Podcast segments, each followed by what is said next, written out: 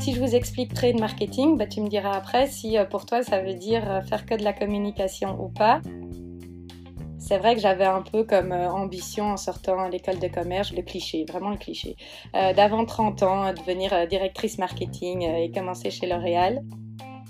La première question, c'est peut-être comprendre pourquoi est-ce qu'on a envie de vraiment faire du luxe. Bonjour et bienvenue dans Best Regards, le podcast qui a pour but de permettre aux jeunes et futurs diplômés d'aborder de façon sereine et éclairée le choix de leur premier emploi. Bonjour à tous, moi c'est Johanna, co-créatrice de Best Regards et on se retrouve aujourd'hui pour un nouvel épisode axé marketing avec Meryl Leleu qui est aujourd'hui project leader sur la transformation digitale chez L'Oréal dans la division luxe. Bienvenue Meryl. Bonjour Johanna et euh, merci de m'accueillir aujourd'hui euh, pour ce podcast euh, dédié, je pense, à un vaste sujet tel que le marketing, qui je pense peuvent en passionner certains et puis probablement en intriguer d'autres. Donc essayons de décortiquer cela ensemble. Ouais, c'est parti. Alors Meryl, du coup, toi, tu as commencé donc, ta carrière chez L'Oréal en marketing dès ta sortie d'école de commerce et tu travailles maintenant depuis presque 7 ans. Euh, donc c'est parfois compliqué en fait de se rendre compte de euh, l'étendue des différents métiers qui appartiennent au marketing. Et donc euh, ce serait top si tu pouvais commencer justement par nous expliquer un peu la structure type d'une équipe de marketing dans un groupe comme L'Oréal et les différents postes qui sont accessibles à un jeune diplômé. Ok, vaste question. Alors, euh, je pense que la première chose à comprendre est euh, que le type de poste et euh, les structures mises en place liées au marketing sont souvent différentes d'une entreprise à une autre. si on prend le cas de L'Oréal, par exemple, une structure typique serait celle d'avoir un directeur marketing ou aussi, on appelle ça aussi un brand business leader qui est du coup plutôt une position stratégique et qui va rapporter alors euh, au CEO, au directeur L'Oréal Luxe par exemple. Euh, et alors le directeur marketing, lui, va être plus en charge de une ou plusieurs marques dans le cadre de L'Oréal, euh, mais qui sera aussi en, charge du PNL par exemple de la marque. donc en fait, c'est une fonction assez stratégique et euh, qui permet d'avoir un large scope de responsabilité. Euh, et au sein même de cette équipe, le directeur marketing va alors être soutenu par différents profils qui peuvent tous être considérés d'une manière ou d'une autre comme un profil dit marketing et qui peuvent être en fait toutes des opportunités quand on sort d'une école de commerce.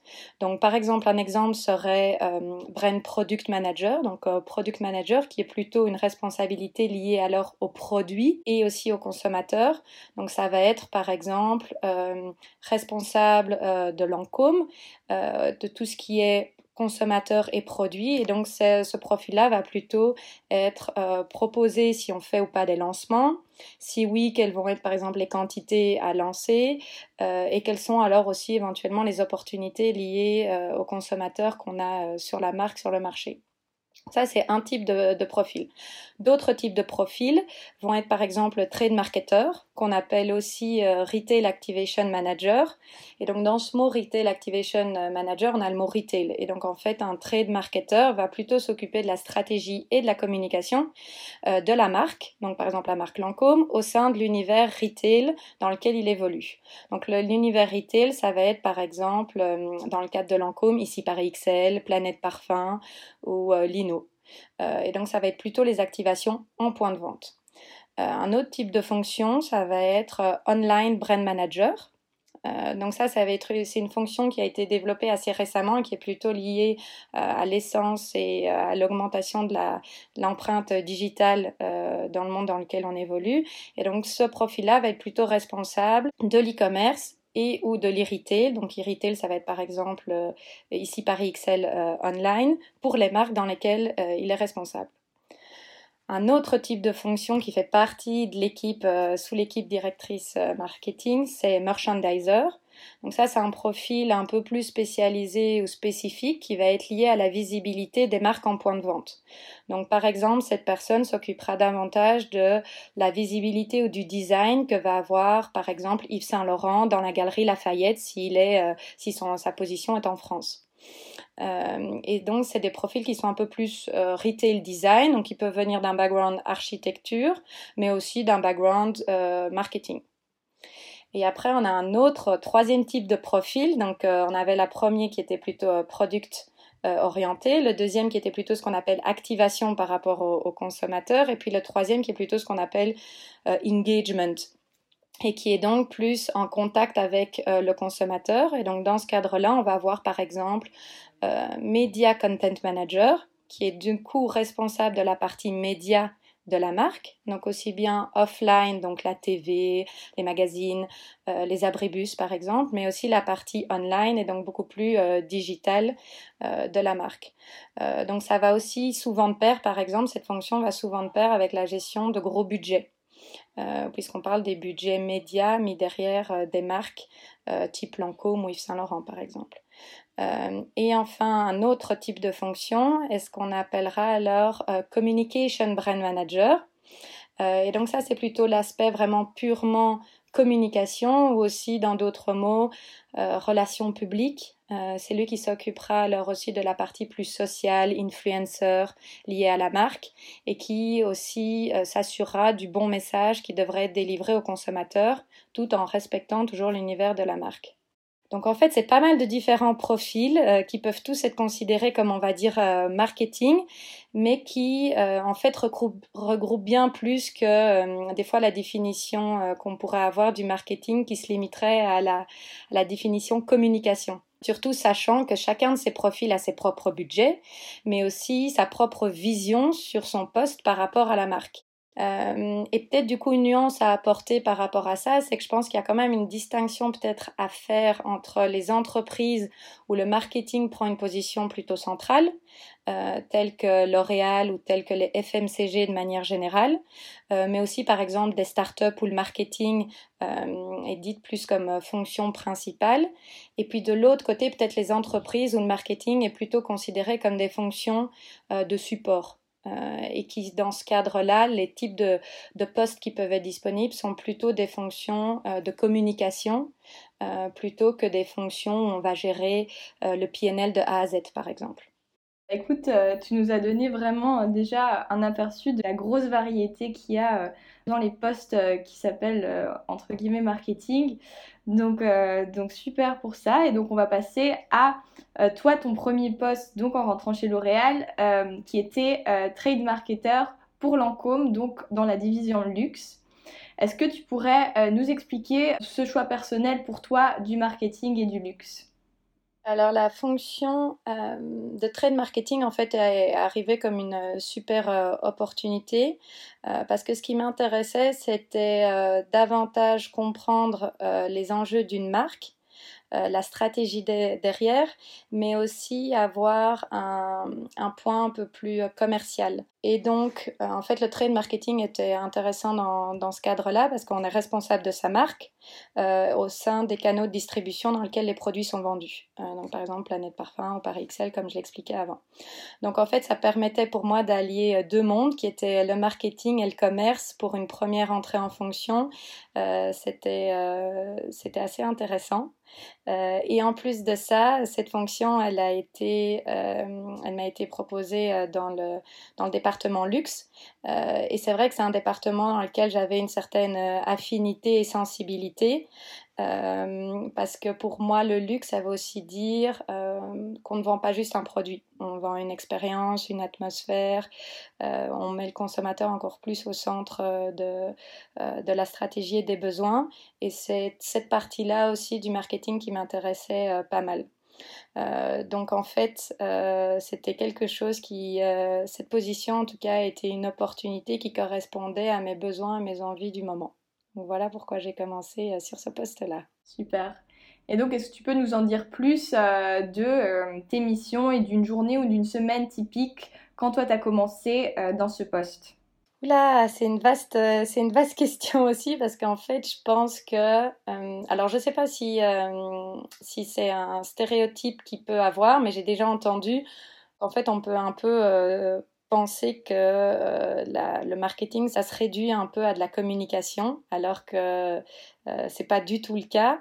Euh, et donc, si je vous explique la trade marketing, bah, tu me diras après si pour toi ça veut dire faire que de la communication ou pas. Mais donc, si je prends une journée type trade marketing, c'était assez varié. Ça va être je me lève à 8 heures du matin, je suis au bureau à 9h du matin. Euh, mais en fait, à 9h, euh, je vais pas aller directement au bureau, je vais aller chez le client. Euh, donc, je vais aller, par exemple, chez ici Paris XL et je vais présenter euh, les derniers plans de la marque et les plans de soutien qu'on veut mettre en place chez lui dans ses parfumeries pour la marque pour laquelle je travaillais, donc Lancôme. Et donc, on a un échange avec le client, il me donne son feedback pour qu'ensuite je puisse éventuellement retravailler ça. Puis j'arrive, il est, je sais pas, midi au bureau. je vais vite updater une présentation PowerPoint euh, que j'ai avec les différentes actions euh, euh, qu'on veut mettre en place chez le client, que j'ai eu des idées par rapport par rapport à ça et donc je prépare une présentation PowerPoint. après le lunch, on va dire que je vais avoir un meeting avec les différentes équipes, enfin le reste de l'équipe marketing pour savoir comment est-ce qu'on va lancer euh, ce produit ou ce produit-là. Donc ça va plutôt être un brainstorming et en même temps un alignement en fonction des budgets et des possibilités, se dire euh, ben dans euh, neuf mois on a un super produit qui arrive, comment est-ce qu'on veut le mettre en place sur le marché Benelux? Parce que la fonction du coup chez L'Oréal Luxe elle est, elle est Benelux. puis j'en profite peut-être pour répondre à quelques emails avec les équipes commerciales pour, pour savoir comment est-ce qu'on va atteindre le chiffre d'affaires qu'on a prévu de faire chez, chez ce retailer-là en fonction ma marque euh, et voir si éventuellement on veut mettre euh, des actions en place. Et, euh, et, enfin, bonne fin de journée, une bonne analyse Excel chiffrée avec du coup les returns, les retours sur investissement des différentes plans d'action qu'on a mis en place pour voir si ce que j'ai investi avec mon budget a un retour sur investissement qui est, qui est correct et si c'est quelque chose qu'on veut, qu'on veut continuer à mettre en place. Puis pour finir, peut-être un petit pot avec les collègues et ça terminera la journée. Top. Bah, clairement, ça ressemble pas du tout à un job euh, communication. Tu es vraiment en fait euh, entre les deux, entre le marketing et, euh, et, la vente en fait en tant que trade marketer, si je comprends bien. Mm-hmm. Tout à fait, c'est exactement ça. Et donc, tu as ensuite progressé en interne jusqu'à occuper maintenant un poste de type bah, directrice marketing en fait, en passant par le, le poste de product manager. Est-ce que tu peux aussi nous parler de cette évolution et du changement dans tes missions? Alors, euh, je pense que déjà une carrière, ça, se construit. Donc, euh, je pense qu'on peut avoir deux visions. Une fois qu'on commence son poste, ça peut être, euh, on a une idée très fixe où on veut arriver. Et donc, on va voir qu'est-ce qu'il faut mettre en place pour pouvoir y arriver. Soit on n'a pas une idée euh, tout à fait fixe de vers où on va et euh, c'est tout à fait OK aussi. On se laisse porter en fonction des opportunités et euh, la définition de ce qu'on aime de plus en plus en fonction de ce qu'on fait. moi, en fait, c'était plutôt le premier cas de figure et c'est vrai que j'avais un peu comme ambition en sortant à l'école de commerce, je me disais ce serait quand même bien le cliché, vraiment le cliché, d'avant 30 ans, devenir directrice marketing et commencer chez L'Oréal. Euh, et donc, en fait, j'ai commencé mon premier job en me disant, qu'est-ce qu'il faut euh, acquérir comme compétence, qu'est-ce que moi j'aime faire si je veux devenir directrice euh, marketing? Et c'est un peu comme ça que j'ai construit ma, carrière et mes différents changements de poste. Et c'est aussi pour ça que j'ai eu l'occasion, ben là ça va faire sept ans, d'avoir évolué sur 5-6 postes qui m'ont permis euh, d'arriver à, ce niveau-là. Alors effectivement, après trade marketing, du coup, euh, je suis passée euh, brand product manager, ce qui était aussi ce que je vous expliquais avant, qui est du coup plutôt lié à la partie produit et compréhension du consommateur. Et ensuite, j'ai eu, je suis passée sur la partie plutôt média. Et en fait, grâce à l'addition de ces différents euh, type de position, en fait, j'avais une très bonne vue de qu'est-ce que était, qu'est-ce que c'était que gérer une marque et pouvoir justement accéder euh, à l'étape supérieure qui était de devenir euh, directrice marketing. donc voilà. Et alors maintenant, on dit souvent que, en tout cas de l'extérieur, c'est compliqué de rentrer dans le secteur du luxe, surtout en fait en tant que jeune diplômé. Est-ce que tu dirais que rentrer chez L'Oréal en luxe, c'est peut-être plus accessible euh, de par la taille et par la diversité du groupe qui n'est pas justement seulement du luxe. Et est-ce que ça pourrait être une porte d'entrée vers d'autres entreprises euh, qui sont, euh, elles, seulement dans le luxe? Oui, clairement, en fait, c'est vrai que c'est aussi je rencontre, enfin l'observation que, que, tu viens de faire, euh, je la rencontre pas dans pas mal de, cas et dans pas mal d'interviews où c'est vrai qu'il y a pas mal de profils qui me disent je rêve de travailler dans le monde du luxe. Alors je pense qu'il y a plusieurs aspects à peut-être appréhender sur ce sujet. C'est la première question, c'est peut-être comprendre pourquoi est-ce qu'on a envie de vraiment faire du luxe. Est-ce que c'est parce que en fait c'est les c'est euh, le côté euh, payer cher, le côté bling bling qui n'est pas forcément la bonne manière de voir le luxe, mais je pense que c'est important de comprendre pour, euh, pour soi pourquoi est-ce qu'on veut faire du luxe pour s'assurer de trouver aussi et la bonne position et pas être déçu non plus par, ce qui va arriver. Alors après, une fois qu'on on se dit yes, je veux absolument faire du luxe, effectivement, il y a deux types de, de directions. C'est prendre euh, des entreprises euh, telles que L'Oréal, où en fait ça reste des entreprises, par exemple L'Oréal est une entreprise cosmétique qui fait et qui a un département luxe. Euh, et puis il y a les entreprises d'un autre côté, type LVMH, qui est une entreprise de luxe, qui a différents types euh, de branches, dont une partie cosmétique. Donc l'entrée en fait en matière, elle est un petit peu différente. et par rapport à ça, c'est vrai aussi que en Belgique, on est gâté, mais qu'à moitié, parce qu'en fait, dans le monde du luxe, en Belgique, il y a quelques players, mais euh, on n'est pas à Paris. Restons, euh, restons aussi euh, clairs sur le sujet, où c'est vrai que les opportunités peuvent être peut-être moins grandes ou moins diversifiées que dans d'autres grandes villes qui sont les principales plaques tournantes du luxe. Donc après, si on veut faire du luxe, c'est vrai que L'Oréal, par exemple, peut être une super entrée en matière, mais je pense qu'il faut encore une fois se dire en fait on rentre pas chez L'Oréal que pour faire du luxe. Si on rentre chez L'Oréal, c'est parce qu'on a une vraie envie euh, d'avoir, de développer cette attirance aussi pour les cosmétiques et se dire, du coup, ben, il y a une opportunité parce qu'il y a un département luxe. Donc, je pense qu'on peut le voir de, deux manières, mais en tout cas, il faut juste se poser les bonnes questions pour pouvoir le, le faire euh, correctement. Ok. Et alors, euh, pour terminer, euh, on demande à chaque fois à nos invités si, euh, s'ils ont un conseil pour les personnes qui nous écoutent. tu nous en as déjà donné quelques-uns, mais est-ce que tu en aurais peut-être un dernier pour terminer ce podcast? Alors, je dirais que c'est d'abord faire ce qu'on aime quand on commence à, bosser, soyons clairs, on est parti pour quelques années a priori. Euh, et ça prend aussi pas mal de son temps parce qu'en fait, on se rend compte que normalement, où on travaille, ça devient aussi un peu sa deuxième famille. Et donc, pour se développer en tant que personne et pour être heureux dans, la vie, tout simplement, je pense qu'il faut faire ce qu'on aime. Euh, donc, ça, c'est le premier conseil. Euh, peut-être le deuxième, lié au marketing, euh, ce serait plutôt de se dire si le marketing et le luxe est vraiment quelque chose que vous voulez faire, euh, peut-être pas rester fermé à, euh, avoir d'office ou vouloir d'office un, CDI, mais pouvoir rentrer, parce que c'est ce qui se fait couramment aussi dans ce domaine-là, pouvoir rentrer dans l'entreprise qu'on souhaite par un stage ou un CDD c'est une super aussi opportunité pour un pouvoir évaluer si ce qu'on fait c'est ce qu'on aime parce que c'est pas toujours défini d'avance quand on sort d'une école et ensuite aussi pouvoir rentrer dans l'entreprise parce qu'en fait aujourd'hui dans le monde du travail c'est vrai qu'il y a pas mal d'entreprises qui utilisent ce biais là et donc j'aurais juste envie de dire ne restez pas fermé à absolument vouloir un CDI. Super, bah écoute, euh, merci beaucoup Meryl pour, euh, pour tous ces conseils et euh, pour nous avoir donné vraiment cette vue d'ensemble sur le marketing. Je pense qu'on est beaucoup à, en avoir besoin de, de, connaître toute cette diversité qui existe pour pouvoir faire notre, notre choix en connaissance de cause. Donc merci encore pour ton intervention. Mais super, merci à vous et puis bonne chance pour la suite. Merci d'être resté avec nous jusqu'ici, on espère que l'épisode vous aura plu. Si c'est le cas, n'hésitez pas à vous abonner, à partager notre contenu et à nous laisser 5 étoiles sur Apple Podcast. Ça nous aidera à nous faire connaître auprès d'autres jeunes ou futurs diplômés.